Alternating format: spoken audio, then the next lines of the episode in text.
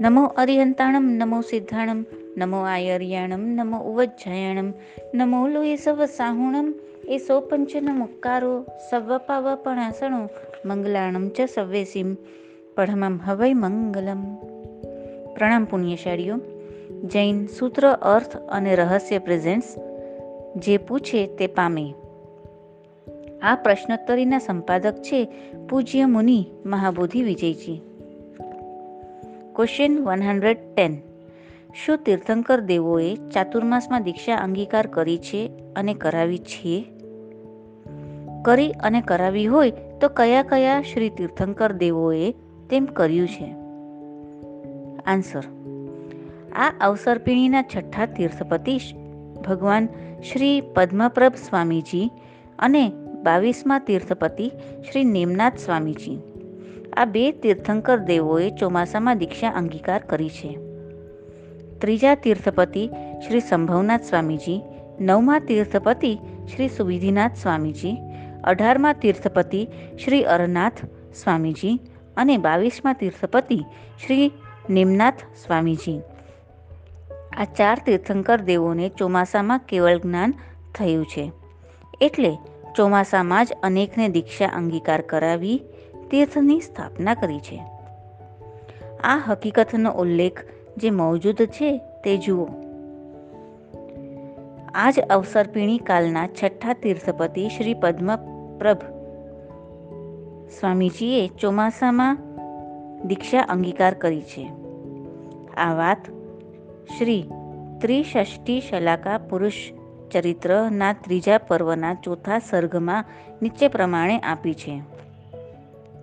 શ્રી પદ્મપ્રભ સ્વામીજીએ છઠનો તપ કરી આસો વધી તેરસના દિવસે ચિત્રા નક્ષત્રમાં દીક્ષા અંગીકાર કરી અને સોમદેવ નામના રાજાને ઘેર પરમનના ખીરથી પારણું કર્યું.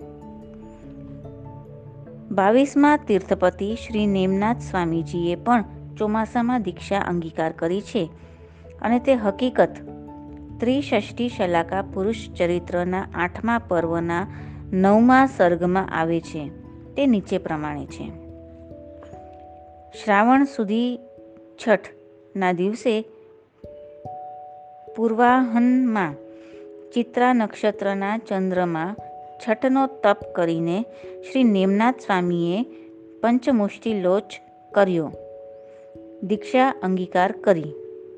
ત્રીજા તીર્થપતિ શ્રી સંભવનાથ સ્વામીજીને ચોમાસામાં કેવળ જ્ઞાન થયાની હકીકત. ત્રિષષ્ટી શલાકા પુરુષ ચરિત્ર. ના ત્રીજા પર્વના પ્રથમ સર્ગમાં નીચે પ્રમાણે આવે છે.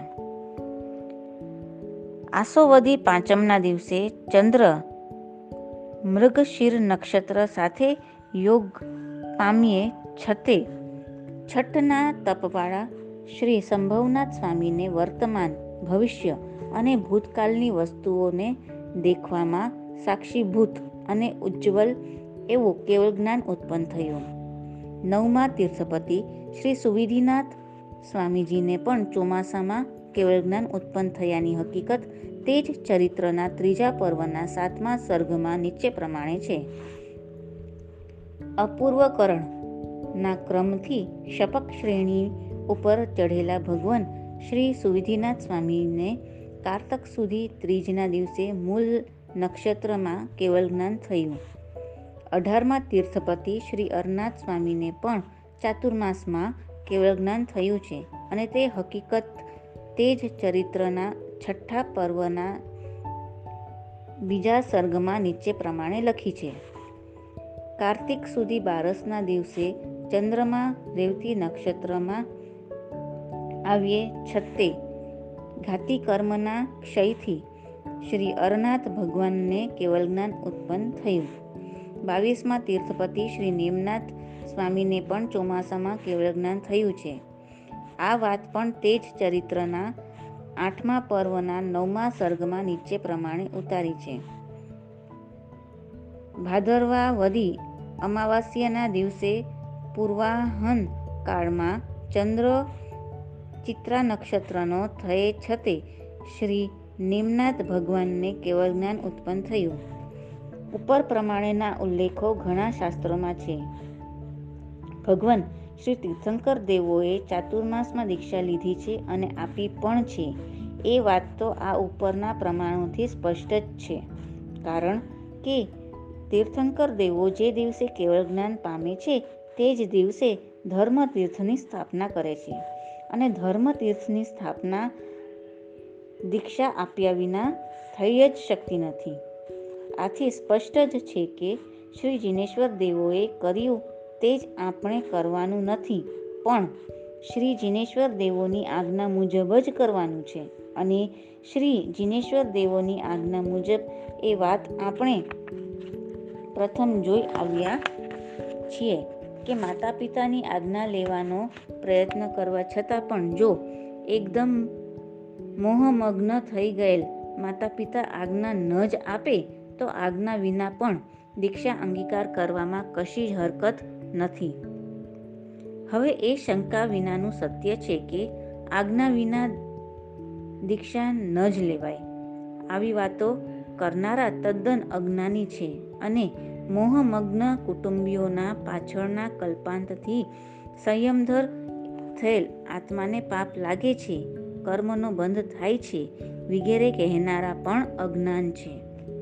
માટે શ્રી જિનેશ્વર દેવની આજ્ઞા મુજબ વર્તવાની ઈચ્છાવાળા આત્માઓએ અજ્ઞાની આત્માઓની વાતો પર વજન આપી દોરવાઈ જઈ પુણ્યશાલી આત્માઓના પુણ્ય કાર્યમાં અંતરાયરૂપ બની આવા અમૂલ્ય માનવ જીવન દ્વારા પોતાના આત્માનું અહિત કરવું એ કોઈ પણ રીતિએ યોગ્ય નથી. હવે આગળના સવાલ જવાબ આપણે નેક્સ્ટ ઓડિયોમાં જાણીશું. જીન આજ્ઞા વિરુદ્ધ કાંઈ પણ બોલાયું હોય તો મિચ્છામી દુક્કડમ